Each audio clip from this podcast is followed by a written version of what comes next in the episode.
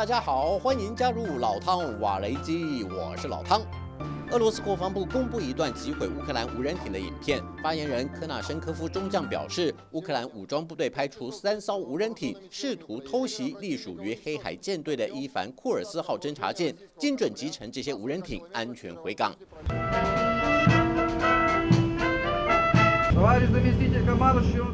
舰长塔兰少校向黑海舰队副司令罗曼诺夫中将简报这一次遭遇战的情况。当时舰艇正在博斯普鲁斯海峡东北方一百四十公里处遭遇三艘乌克兰无人艇的快速抵近，舰上官兵立即以标准火力逐一摧毁，全舰毫发无伤。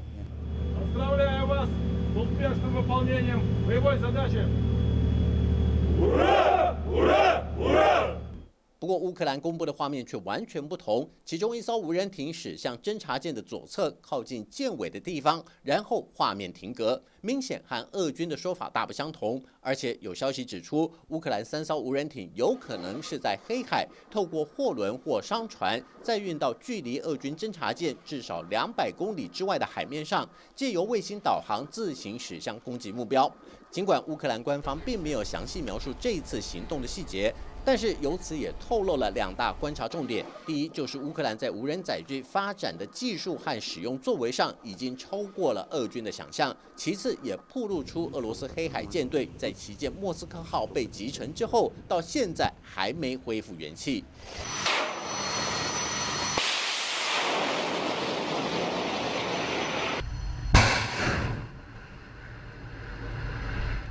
尽管俄罗斯海军的实力排名位列全球第三，但是在入侵乌克兰之后，却让国际间看到这支号称战力强大的海军部队似乎存在许多需要解决的问题。装备老旧只是其中之一，舰队官兵在管理和训练上也不像冷战时期那般严格扎实。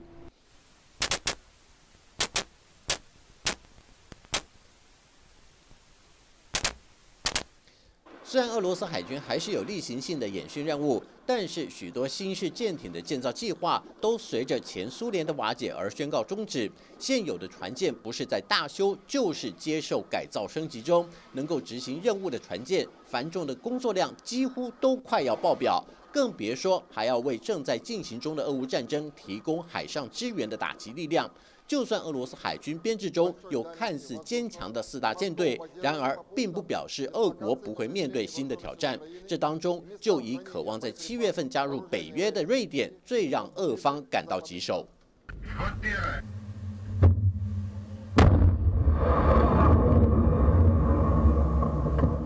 原本为了对抗瑞典海军而成立的波罗的海舰队，在冷战时期就已经受到北约海军力量的围堵。号称拥有六十艘作战舰艇的波罗的海舰队，船舰进出大多依靠俄罗斯的外飞地加里宁格勒以及位在芬兰湾的克隆斯塔特两个港口。 在芬兰还没加盟北约之前，波罗的海舰队能够借由芬兰作为中立国的态势，可以比较不受限制地进出这片海域。但是最让俄罗斯生气的是，芬兰和瑞典更同时申请加入北约，等于大大限制了波罗的海舰队的出行范围。虽然瑞典的入会案暂时被搁置，但是在美国的强力支持下，瑞典加盟北约只是时间上的问题。 和芬兰不同的是，瑞典因为海岸线长，领土范围内拥有超过二十六万座岛屿，也使得瑞典非常重视海权力量的发展，尤其是先进的潜舰技术，就连号称傲视全球的美军也不得不对瑞典潜舰竖起大拇指。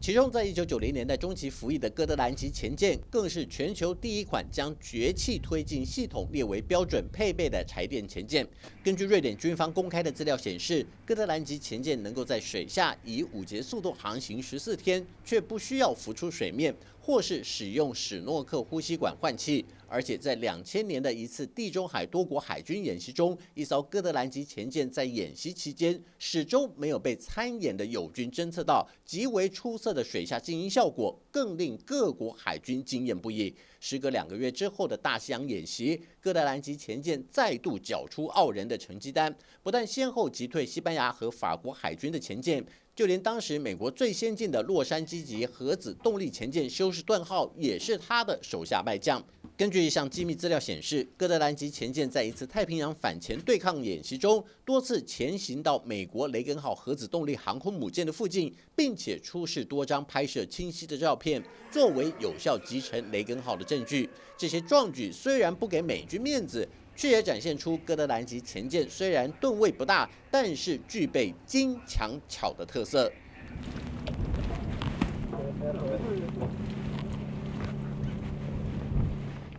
瑞典海军司令苏哈伦少将表示，对北约而言，瑞典的加入将有助于盟国在波罗的海的水下防卫能力。不可讳言的是，过去几年间，俄军在这个区域的活动次数变得更加频繁。要防止俄罗斯的蠢蠢欲动，瑞典潜舰部队不但能为盟友提供防卫监视的作用，还可以借由共同合作强化友邦之间的连续能力。 毕竟，瑞典在岛屿众多、地形复杂的波罗的海海域拥有丰富的航行与军事训练经验，具有无可取代的战略价值。